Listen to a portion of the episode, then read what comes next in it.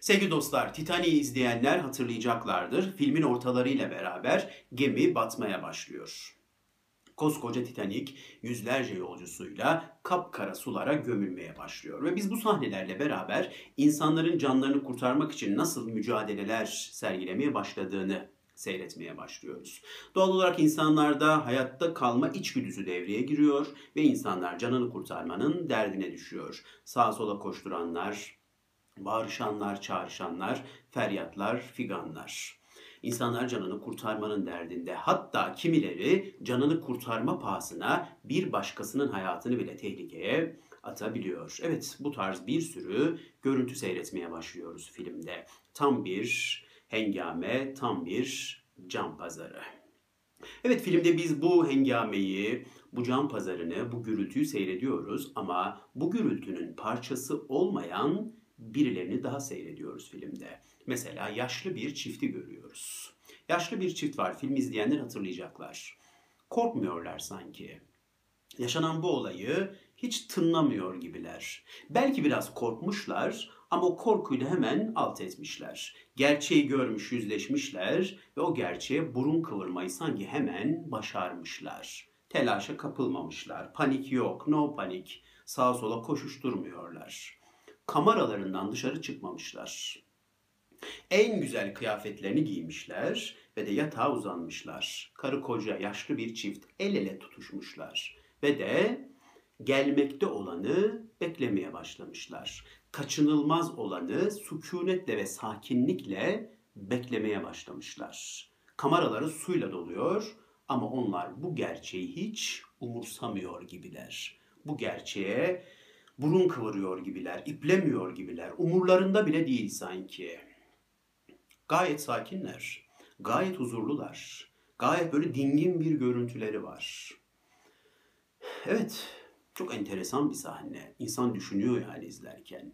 Bu sakinliği nereden kazanıyorlar acaba diye. Bir diğer kameraya geçiyorsunuz. Orada bir anne görüyorsunuz. O anne de gayet dingin.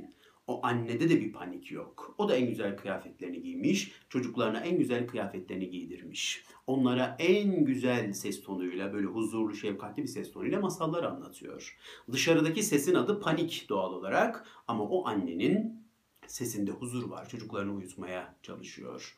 O da gelmekte olanı sükunetle ve huzurla beklemeye koyulmuş. Sağa sola koşuşturmuyor. Feryat figan yok, bağırış çağırış yok. Kameradan oralardan çıkıyorsunuz, güvertenin üstüne geliyorsunuz. Orada müzisyenleri görüyorsunuz. Onlar da çok dingin. Onlar da kemanlarını çalıyorlar, müziklerinin tadını çıkarıyorlar. Titanic'i izlerken insan düşünmeden edemiyor. Bu insanları o kalabalıktan ayıran sırrın adı ne? Bunu merak ediyorsunuz. O kalabalığı yargıladığım zannedilmesin, kınadığım zannedilmesin. Herhalde anlayabiliyorum. Çok doğal bir şey.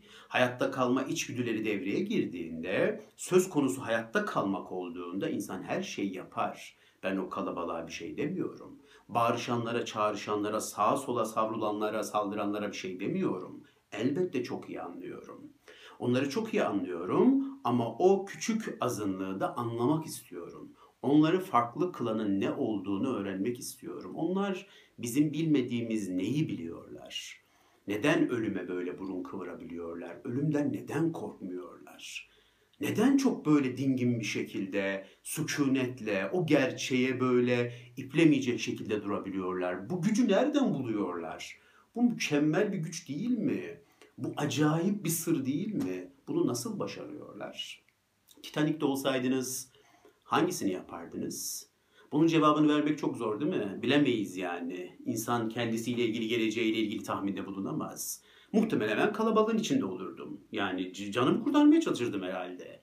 Basit bir canlıyım en nihayetinde yani. Yaşam içgüdülerim devreye girer.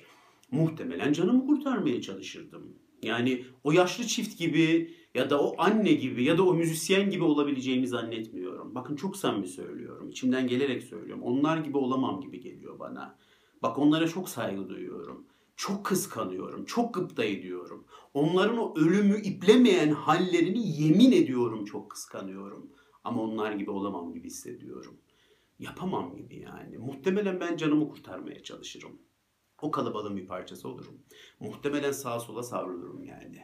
Hatta filmde var ya işte birine can simidi veriyor. O can simidini almıyor. Gerek yok diyor. Ben muhtemelen alırdım yani. Hemen can simidini falan takardım üstüme. Muhtemelen ben o kalabalıkta olurdum. Siz hangisinde olurdunuz? Bunun cevabını vermek çok zor. Ama o insanlar bunu nasıl yapabiliyorlar ya? Bunu gerçekten merak ediyorum. Veya bir uçak, onu da hayal edebiliriz. Uçak düşüyor mesela, hayal edin. Türbülansa girdiğinde bunu hepimiz düşünmüşüzdür değil mi? Türbülanstayken uçak, herkesin aklına düşmeyle ilgili ihtimaller gelir. Bazen öyle türbülanstayken düşünüyorum. Diyorum ki uçak şimdi düşse ne yaparım? Acaba bağırır çağırır mıyım? Bir şeyler böyle canımı kurtarmak için sağa sola mı savrulurum? Yoksa böyle dingin bir şekilde oturup gelmekte olanı beklemeye mi koyulurum? Hangisini? İnanın bekleyemezdim. Bak şimdi size böyle bilgelik taslayamam yani. Her şeyi çözdüm havalarına girmeyeceğim. Size 200'lük yapamam. Yani şu anki hissiyatım sanki o dinginlikle bekleyemeyecekmişim gibi geliyor bana. Muhtemelen sağa sola savrulur canımı kurtarmaya çalışırdım gibi geliyor bana. Hani bir laf vardır. Düşen uçakta hiç kimse ateist kalamaz diye. Çok doğru bir laftır. Çok güzel bir laftır. Yani çok metaforik, çok güzel bir laf. Gerçekten de düşen uçakta ateist kalamayabilirsiniz sevgili dostlar. Yani kelime-i şehadet getirmeye başlayabilirsiniz. Hem gerçek anlamda hem de metaforik anlamda yani. Bir şeyler yapmak isteyebilirsiniz. Yaşam içgüdüleri çok güçlü, çok güçlü, tahmininizden çok daha güçlü. İnsan hayatta kalmak istiyor. Hayatta kalmak istiyor olmamızı anlıyorum. Ona bir şey demiyorum yani. Uzun uzun sağlıklı hayatlarda yaşayın inşallah ama o değil benim konum. Benim konum şu. Ölüm mü? Neden bu kadar korktuğumuz ölümden? Bu insanlar gibi ölüme böyle burun kıvıracak hale gelemez miyiz ya? Bu kıvama gelemez miyiz? Benim merak ettiğim o. Tamam hayatta kalmak için tabii ki o içgüdülerimiz devreye giriyor ama kaçınılmaz olanın geldiğini anladığımızda da o sükuneti yakalayamaz mıyız ya? O yaşlı çift gibi böyle iplememeyi başaramaz mıyız ölüme de? Böyle bir dimdik durmayı, gelirsen gel demeyi başaramaz mıyız ya? Bu çok güzel bir şey değil mi? Ya en nihayetinde ölmeyecek miyiz? Hani Titanic'i bir tarafa bırakın. Uçağı da bir tarafa bırakın. Şimdi metaforik bir şey söyleyeceğim. Titanic bir gün batacak abi. Benim Titanic'im bir gün batacak. Evet ya öleceğim onu demek istiyorum yani. Tamam o Titanic'ten sağ kurtulmuş olabilirim. Ama Titanic'im er ya da geç bir gün batacak. Benim Titanic'im er ya da geç kapkara sulara dibi boylayacak, batacak. Öleceğim yani. Onu demek istiyorum. Bir gün ölüm gelecek. Bundan eminim. Öleceğimi biliyorum. Ölüm diye bir gerçek olduğunu biliyorum. Bir gün benim uçağım yere çakılacak. Evet, bir gün öleceğim bunu biliyorum. Peki bu gerçekle neden tam anlamıyla barışamıyorum? Titanic'imin dibe batması, uçağımın yere çakılmasını neden şöyle sükunetle bir kabullenemiyorum? Ölüme neden burun kıvıramıyorum? Öleceksem evet bir gün öleceğim ve o geldiğinde de sükunetle karşılayacağım niye diyemiyorum? Neden korkuyoruz? Aslında çok basit bir şey değil mi? Kalp yani. Teorik olarak çok basit. Kalp böyle atar tık tık tık. Değil mi? Çok bir kas ya. Bu bir kas. Kalp bir organ. Ve bir kas atıyor atıyor ve bizi hayatta tutuyor. Canlılık dediğimiz şey bu. Teorik olarak çok basit. Ve bir gün o kas atmayı bırakıyor abi.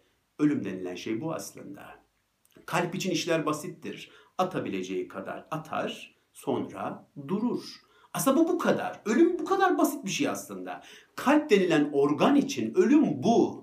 Bu kadar basit ve sıradan. Ve evren içinde bu bu kadar basit sıradan. Bir canlının hayatının sona ermesi, canlılığının sona ermesi. Ama biz ölüme çok anlamlar yüklüyoruz. Biz dışsal olaylara çok anlamlar yüklüyoruz. Ve de bizim acı çekmemizin sebebi o anlamlar, beklentilerimiz, algılarımız. Evren için ne ki? Şimdi ben öldüm diyelim. Evren için bu ne? Bir herifin ölmesi. Çok basit bir şey bu evren için. Ama ben bunu dram olarak yaşıyorum. Bakın dram kelimesine dikkatinizi çekerim. Evren dram bilmez.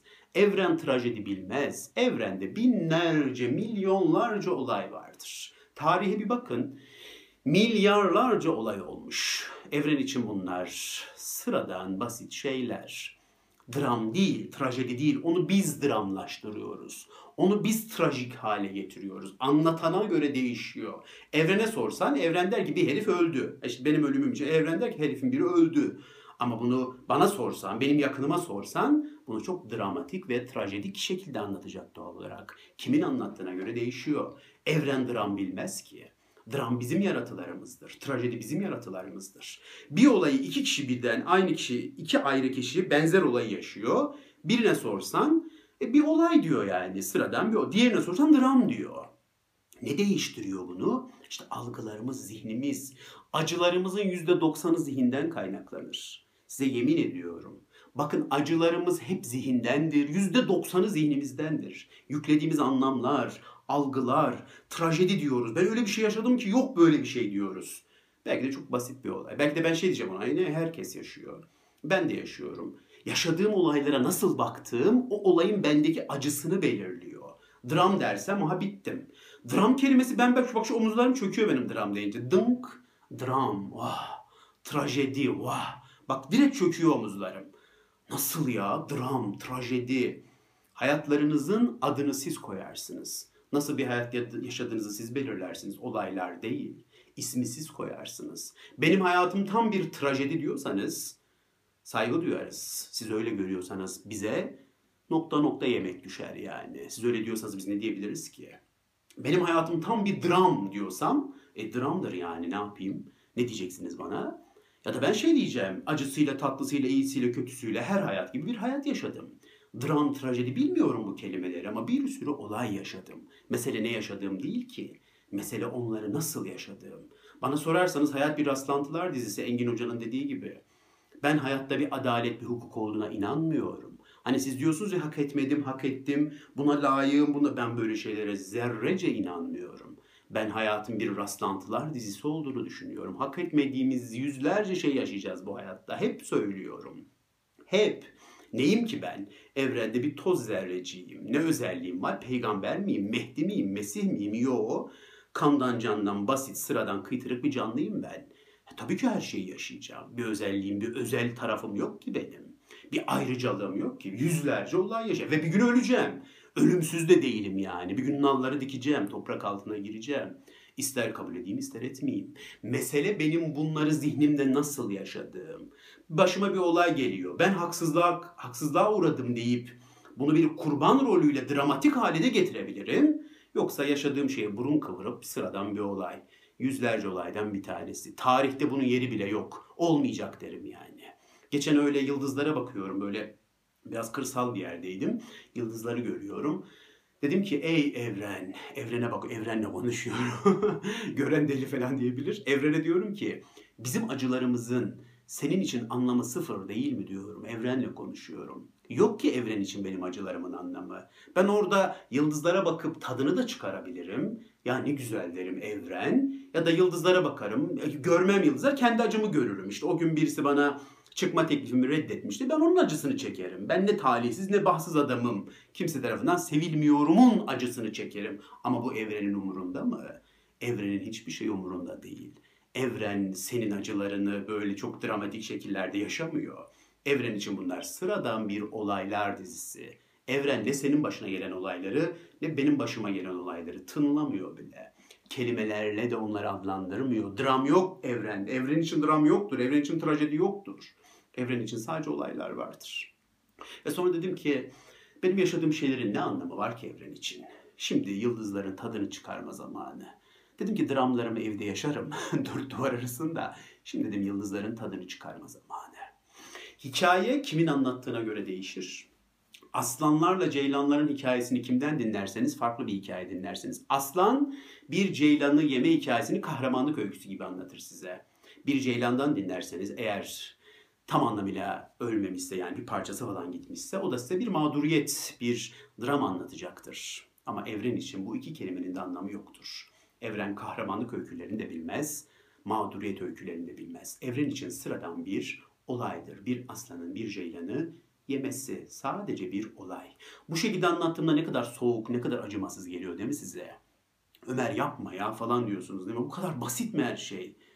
Vallahi böyle gibi. Yani ben de çok katmanlı anlamlar olsun isterdim. Çok kozmik anlamlar olsun isterdim ama sanki olaylar bu kadar basit gibi. Diyorum ya hak, adalet, işte layığını yaşama ben ben inanmıyorum böyle şeylere ya. ya özür dilerim yani hani o benim e, gerizekalılığım olsun. Hani inanmıyorum, hissetmiyorum. Yani evren için her şey sıradan basit bir olay. Ama kimin anlattığına göre değişiyor. Aslanlar kahramanlık öyküsü anlatıyor, ceylanlar mağduriyet, drama öyküsü anlatıyor. Kimden dinlediğine göre değişiyor. Evren için ikisi de yok. Çift terapilerinde hep böyledir.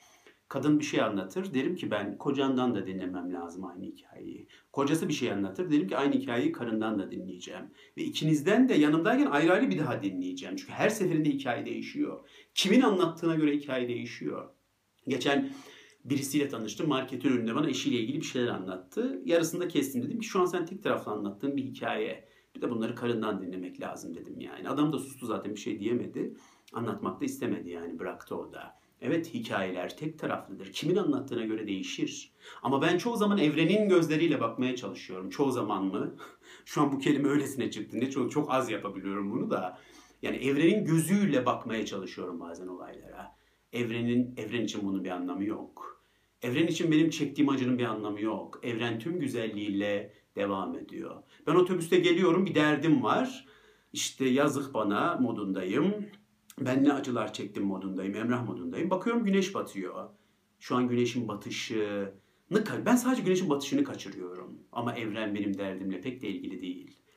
Derdimi bir tarafa bırakıp güneşin batışının tadını çıkarmam gerektiğini hatırlatıyorum bazen kendime. Evren için bir toz zerresiyim ben. Evrenin tadını çıkarmalıyım ben. Hayata bakmalıyım. Güneşin doğuşuna batışına bakmalıyım.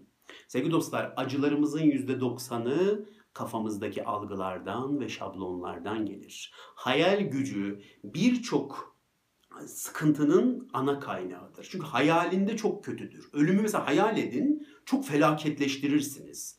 Mesela bir hastalığı hayal edin, çok felaketleştirirsiniz. İnanın hastalık, hastalığın hayali kadar acı değil. Hastalığa insan göğüs geriyor. İyileşmek için elinden geleni yapıyor. Ama hayali daha berbat. Hayal gücü en zalim cellattan daha zalimdir. Hayal gücü felakettir. Bakın kavga ediyorsanız korkmazsınız.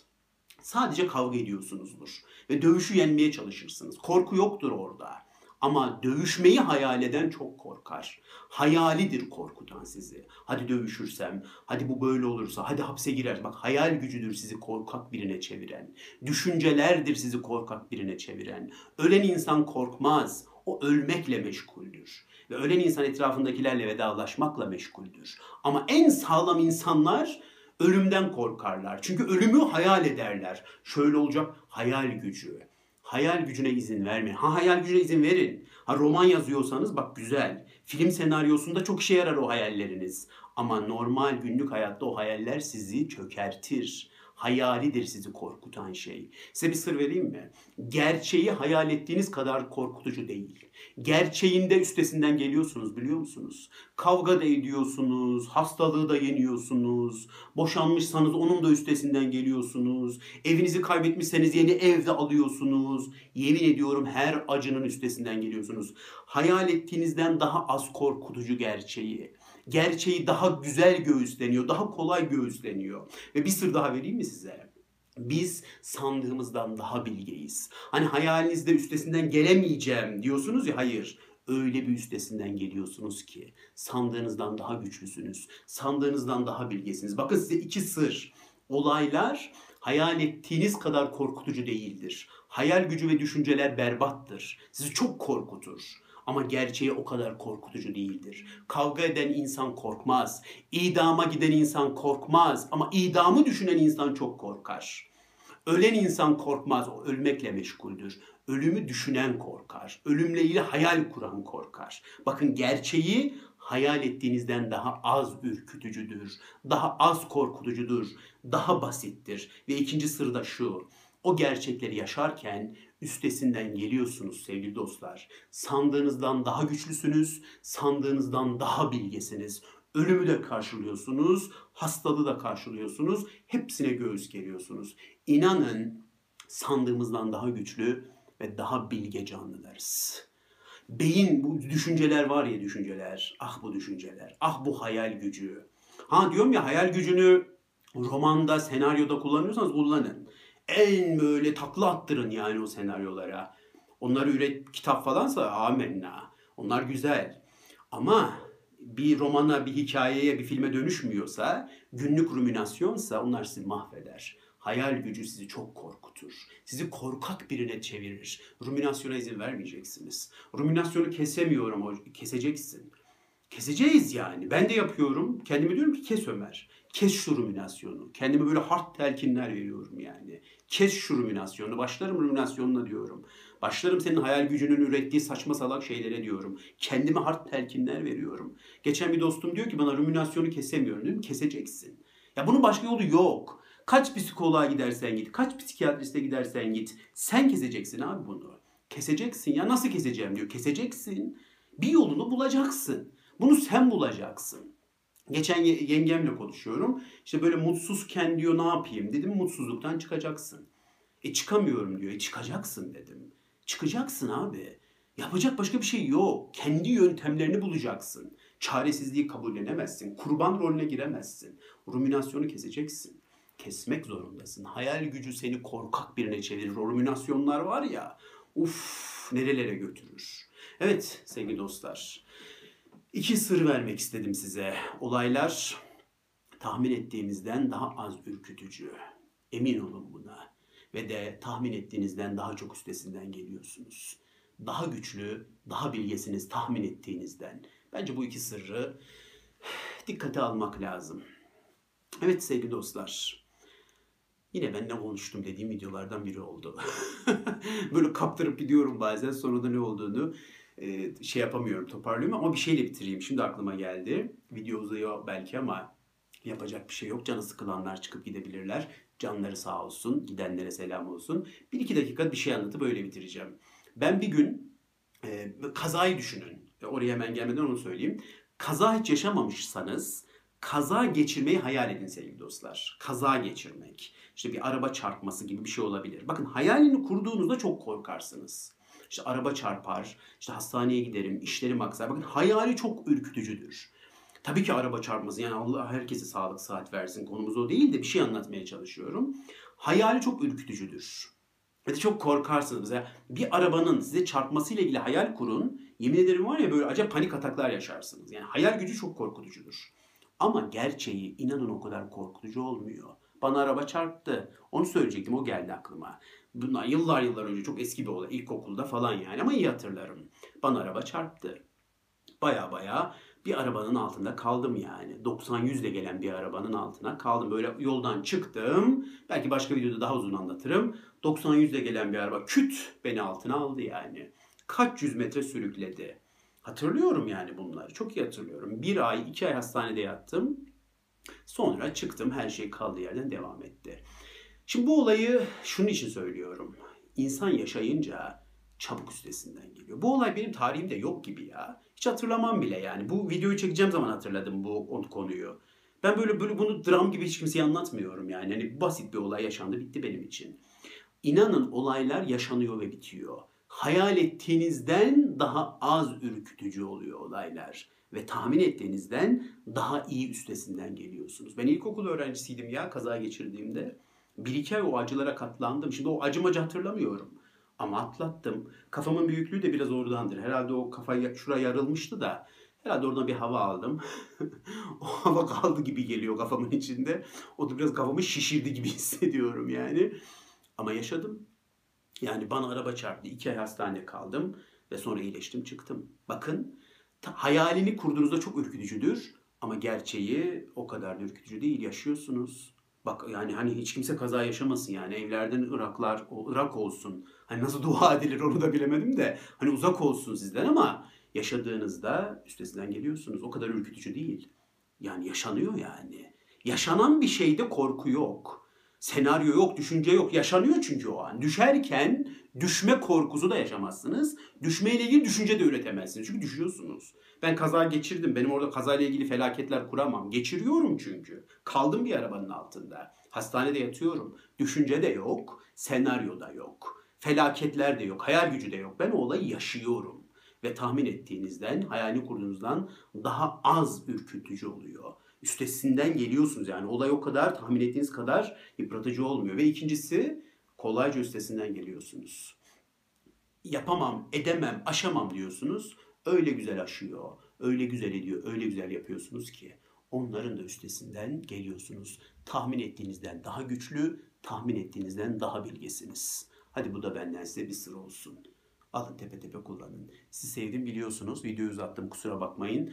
Hoşçakalın. Kendinize çok iyi bakın.